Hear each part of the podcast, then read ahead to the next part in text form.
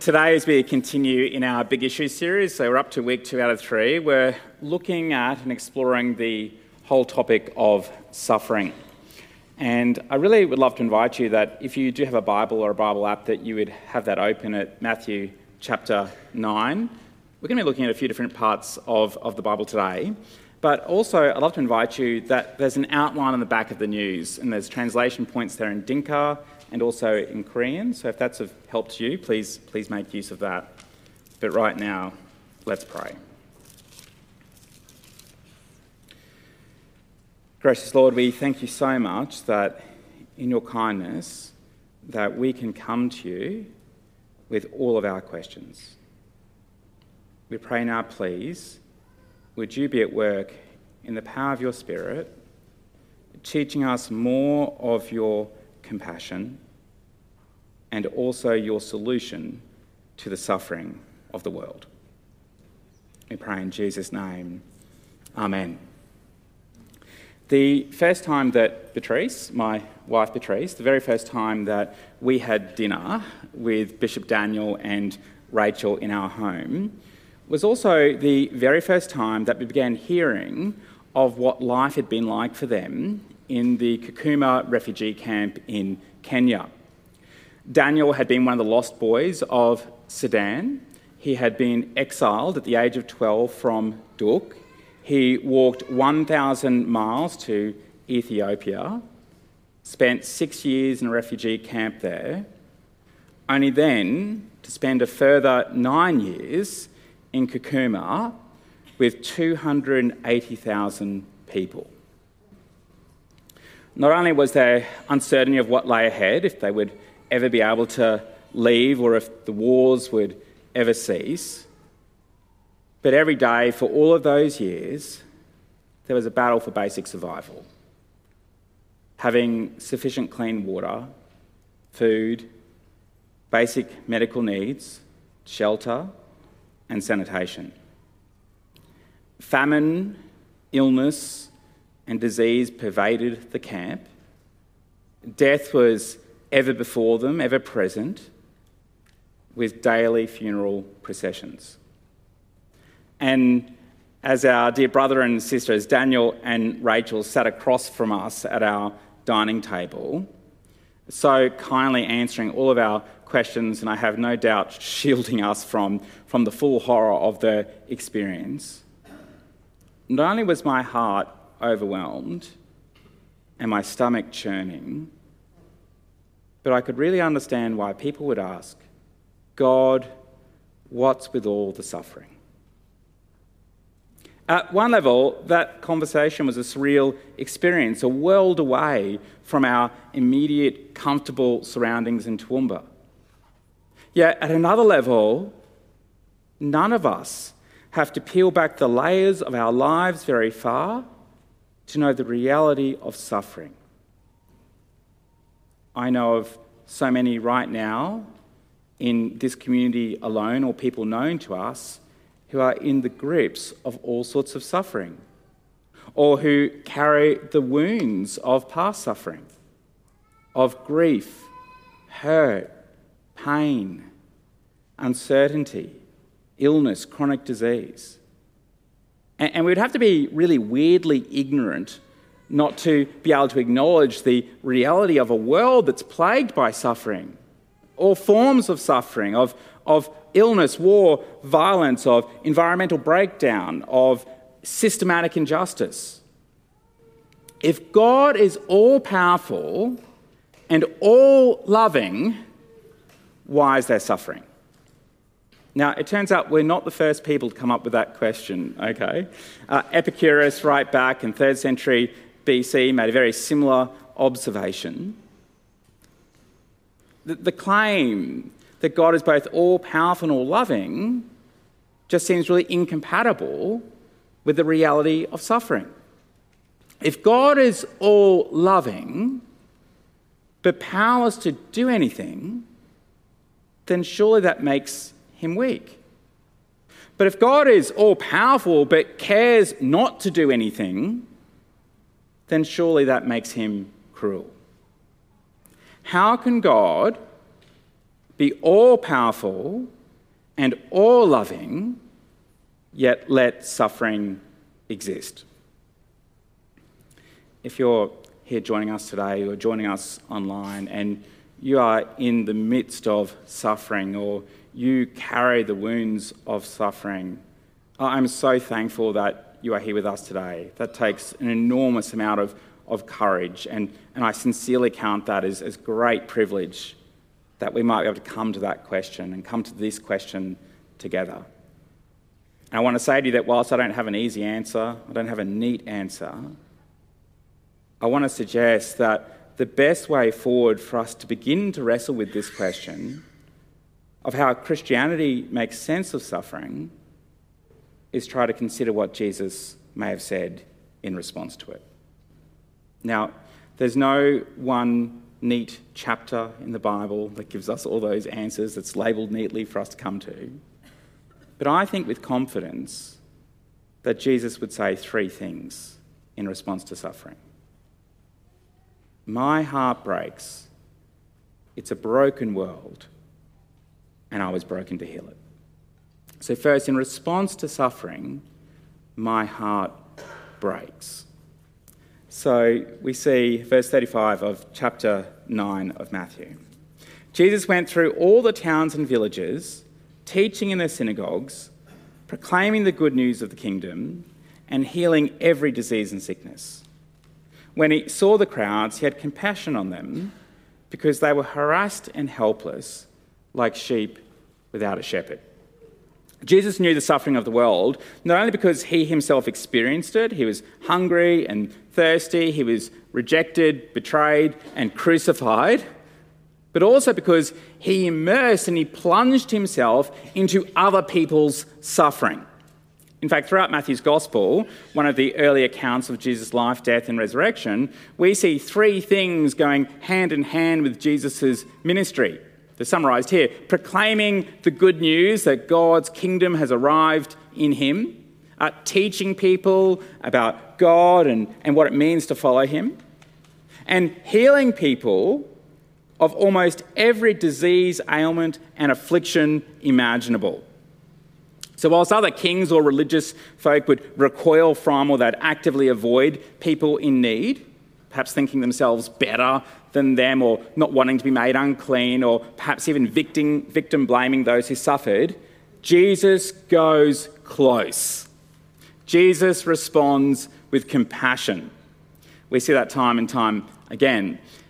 As Jesus goes through all the towns and the villages, teaching, proclaiming, and healing, when he sees the crowds, we read and we heard read, verse 36, he had compassion on them the word for compassion here in the original language is related to the word for our internal organs, a bit like our, our guts. And so, what it means is Jesus looks at these people in need. He doesn't look down on them, thinking they're of no value. He doesn't ignore them because he doesn't want his life to intersect with theirs. He doesn't invalidate their suffering, suggesting that it's not that serious.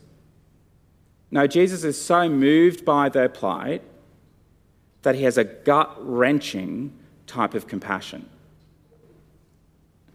Perhaps in the face of suffering, there have been times where you have felt looked down on, ignored, or invalidated. Let me just say, not so with Jesus. His heart breaks his guts churn.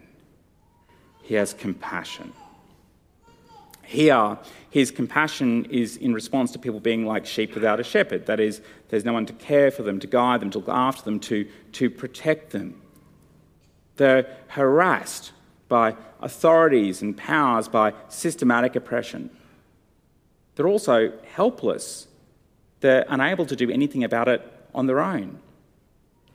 In fact, if we scan through chapters 8 and 9, we see that compassion of Jesus expressed in a myriad of ways. We see Jesus so moved with compassion that he heals those with leprosy, he evicts evil from people's lives, he makes the paralyzed walk, the blind see, the mute talk, the dead are raised. And in chapter 10, in the face of all the suffering that he feels sick to the guts about, Jesus dispatches the disciples to go out to proclaim the kingdom of God and to drive out evil and heal those who are unwell. He's giving them glimpses of what that looks like. Jesus sees their suffering. Jesus sees our suffering. Jesus sees your suffering. In the midst of suffering, we find Jesus right in the thick of it. So I think that that means that, that whatever our answer to the question of how can God allow suffering, it cannot simply be because God is cruel. For when we look at Jesus, we are looking at God. He's not disinterested with or apathetic towards our suffering, He's moved by it.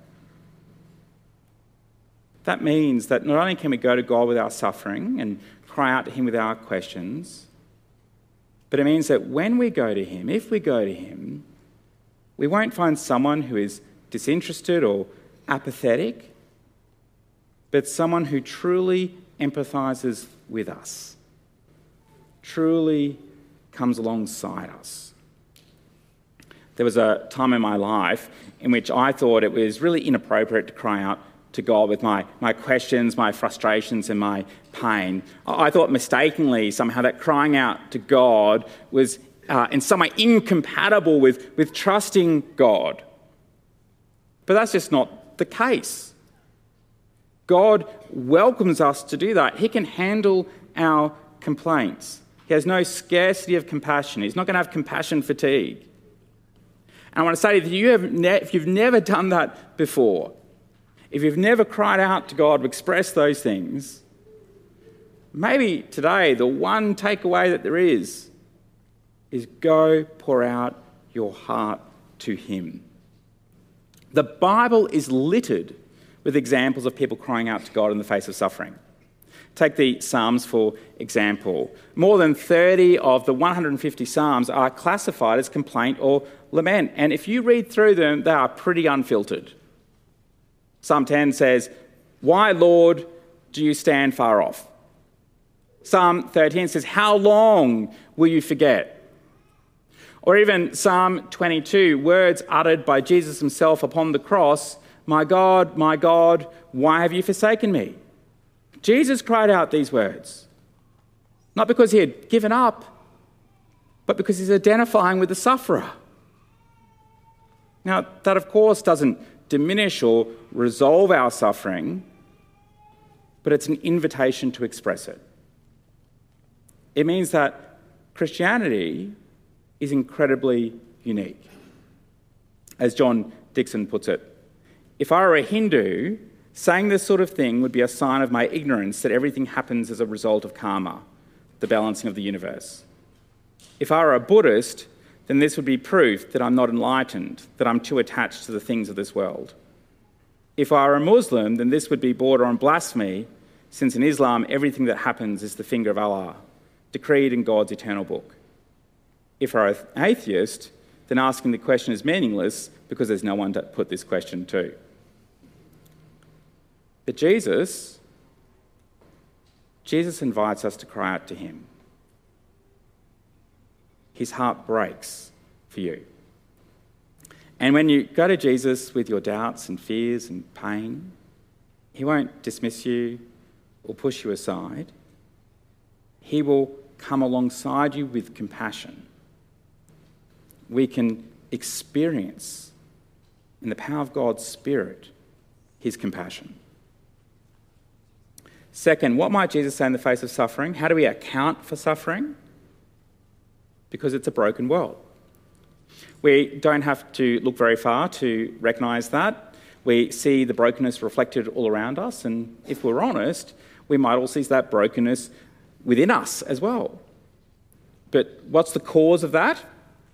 Richard Dawkins, famed atheist, critic of Christianity, says, well, in fact, there's no ultimate cause. It's just the way things are He said, In a universe of electrons and selfish genes, blind physical forces and genetic replication, some people are going to get hurt other people are going to get lucky, and you won't find any rhyme or reason in it, nor any justice. The universe that we observe has precisely the properties that we should expect if there is, at bottom, no design, no purpose, no evil, no good, nothing but pitiless indifference. Now, I don't know about you, but I did not find that particularly satisfactory. Where's, the, where's the human dignity in that? Where's the value of people in that? But that's not how Christianity sees it. A Christian worldview says that the source of that brokenness is not blind luck or pitiless indifference, but actually the cause of that brokenness is ourselves. Now, let me be ultra clear.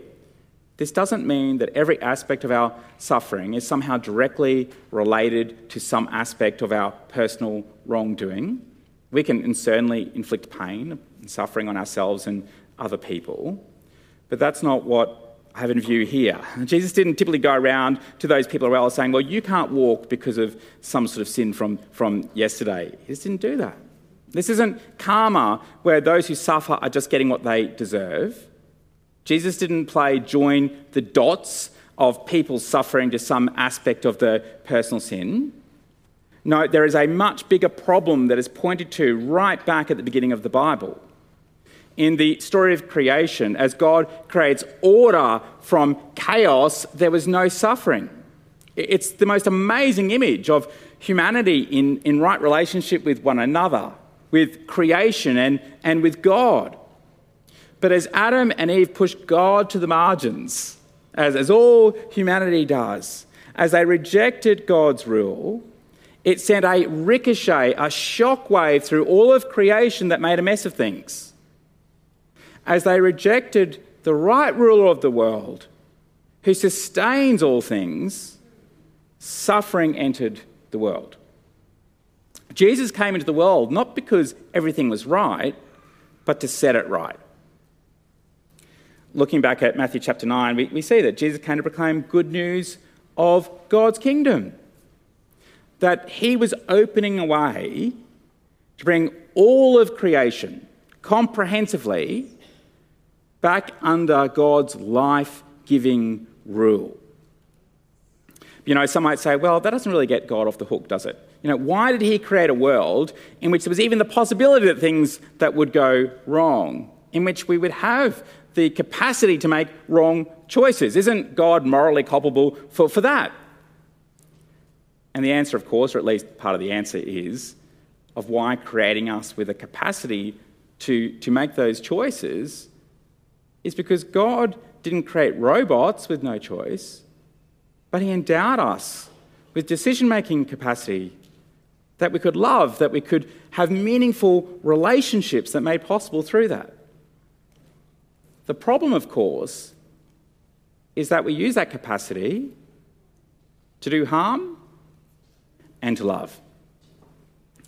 Amy Orr-Ewing, Ewing puts it like this That is why there is injustice, darkness, pain, and suffering in this world. Genesis describes the impact of the choices we have made on ourselves, on other people, and upon the very environment of the earth. The first humans chose not to love God, but instead to try to be God, to be the final authority over what is right and what is wrong. Now, I don't know about you, but I find that pretty sobering. It's pretty confronting. The reason we rail against the suffering in the world, the reason we long for things to be not as they are, is because that's not how God ultimately intended things to be. In the letter to the Romans, Paul says, and it's not just us who, who long for new creation, it's not just us who long for things to be set right, but, but the whole of creation. He says, we know that the whole creation has been groaning in the pains of childbirth right up to the present time. So, how can we possibly get between where we are and where we long to be. I think there are three options. If you've got other, other options, come up to me afterwards. But I think there are three options, so a bit of choose your own adventure. Uh, option A, there's no hope, so just give up now.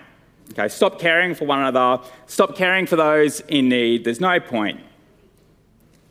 Seems to me that that would deeply betray what it means to be human and our human dignity. Option B, it's up to us. Now, there's no doubt over the last century that we can point to many incredible areas of, of progress by all sorts of measures. Indeed, the good news, if you're a Christian, the good news compels us and has compelled Christians for, for thousands of years, indeed the whole people of God, to, to be active participants in pouring out God's compassion in the world. This week, on all of our front lines, we should be longing to pour out God's compassion. But as much progress as there has been, it's completely evident that we can't possibly eradicate all human suffering. So, option C we need help from the outside. We need help from God. And the incredible news is that God's answer to suffering is Himself. Jesus was broken to heal it. As Jesus proclaimed, taught, and healed, he kept warning the disciples over and over again that he wasn't going to fix the world by taking up a royal throne in, in Jerusalem, but by taking up the cross. And so he warns them over and over again. And we read in Matthew 20, he says, We are going up to Jerusalem, and the Son of Man will be delivered over to the chief priests and the teachers of the law. They will condemn him to death, and he will hand him over to the Gentiles to be mocked and flogged and crucified. On the third day, he'll be raised to life. Now, when the disciples heard this over and over again, it totally messed with their minds. They didn't get it. It seemed totally backwards, a failure. It seems totally counterintuitive. But Jesus knew it was the only way. That the only way that there could be a permanent solution to our suffering, to the comprehensive brokenness that we are part of and experience, was that if he took all of that brokenness, all of that sin, all of that suffering off himself on the cross, that he would defeat it. They would rise victoriously.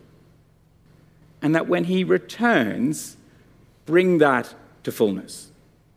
That there would be a future with no more suffering, no more pain, no more tears, no more death. But you know, that's a massive claim. So, what sort of concrete evidence would help us to believe that this could be true? The sort of evidence that God has given us in the event of the resurrection. We read in 1 Peter chapter 1 In his great mercy, he has given us new birth into a living hope through the resurrection of Jesus Christ from the dead and into an inheritance that can never perish, spoil, or fade. Peter writes these words to churches who are suffering all sorts of persecutions. He knows that their suffering is real. He doesn't diminish that in any way. But he also wants to assure them that their suffering is not the end, that they can have a living hope because it's bound up in Jesus' resurrection. That's what all of Jesus' uh, healings pointed to. That's what Jesus' resurrection achieves. Jesus' resurrection points to a future when there'll be no more evil, no more sin to be put away. Jesus' resurrection points to a future when there'll be no more tears, suffering, pain, or death. And when we put our trust in Jesus, we get bound up in his death and in his resurrection, along with everything it achieved. Not too long, we're going to witness Bethany be baptized. Now, she publicly declares her, her trust in the Lord Jesus. We're going to witness her going down into the water. That she puts her trust in Jesus, it's, it's an image, it's an amazing image of, of her being bound up in Jesus' death, that her sin has been defeated. And when we see her come up out of that water, very wet, it's going to be a reminder that if she puts her trust in Jesus, she is bound up in his resurrection. That's what we have. Jesus' resurrection becomes our future and the future of all of creation. Those many years ago, as, as Daniel and Rachel sat with us that night and they shared of their experience, they also recounted that the greatest Easter celebration that they have ever known, or some of the greatest Easter celebrations they have ever known, were the ones that took place in that refugee camp. I remember them describing this so vividly. I'm so thankful, thankful Daniel is here this morning as well. I remember Daniel explaining that together, as they celebrated Jesus' resurrection that day, Easter Day, through that whole refugee camp with hundreds of thousands of people, their resurrection hope came alive even amidst the darkness and the pain. It was the most amazing glimpse of the future which is guaranteed because Jesus died and was raised to life. You know, I do not know why Jesus has not returned yet to complete the work of new creation. How long for that? But as I look to Jesus, I don't see someone who is cruel or weak. I see God's love and power poured out for us. The one who is with us, who will return, and who I think is worthy of our trust. So let's pray. Gracious God, we thank you so much that we can come to you with all of our questions, that we can cry out to you, and that as we do so, that you welcome that, that you don't suffer compassion fatigue, there's no scarcity of compassion. So, Lord, please help us to do that frequently, honestly, and sincerely. But, Lord, how we also thank you that we can not just cry out to you, but that we can have an extraordinary confidence that because of Jesus, that as you look upon us and our brokenness and the brokenness of the world, that your compassion would lead Jesus to the cross. Oh Lord, how we thank you so much that on the cross he took all the brokenness of ourselves and of our world. And that through his death and resurrection, in ways that were so hard for us even to begin to comprehend, that you broke death itself, that you were victorious over all the pain, the suffering, sin, and death. Lord, how we thank you that Jesus' resurrection is the foretaste and guarantee of what we can look forward to when we get bound up in Him. Lord, I especially thank you for anyone here today who so courageous to come along in the midst of, of significant suffering, with the wounds of suffering. Lord, how I pray, Lord, may they, in the power of your Spirit, so know your compassion, your comfort, and your presence. Lord, would you please be at work in their hearts that they might know of your love and your mercy, even amidst that suffering. Lord, how we thank you so much that because of Jesus' resurrection, suffering of the world is not the end, but will come to an end. We pray in Jesus' name. Amen.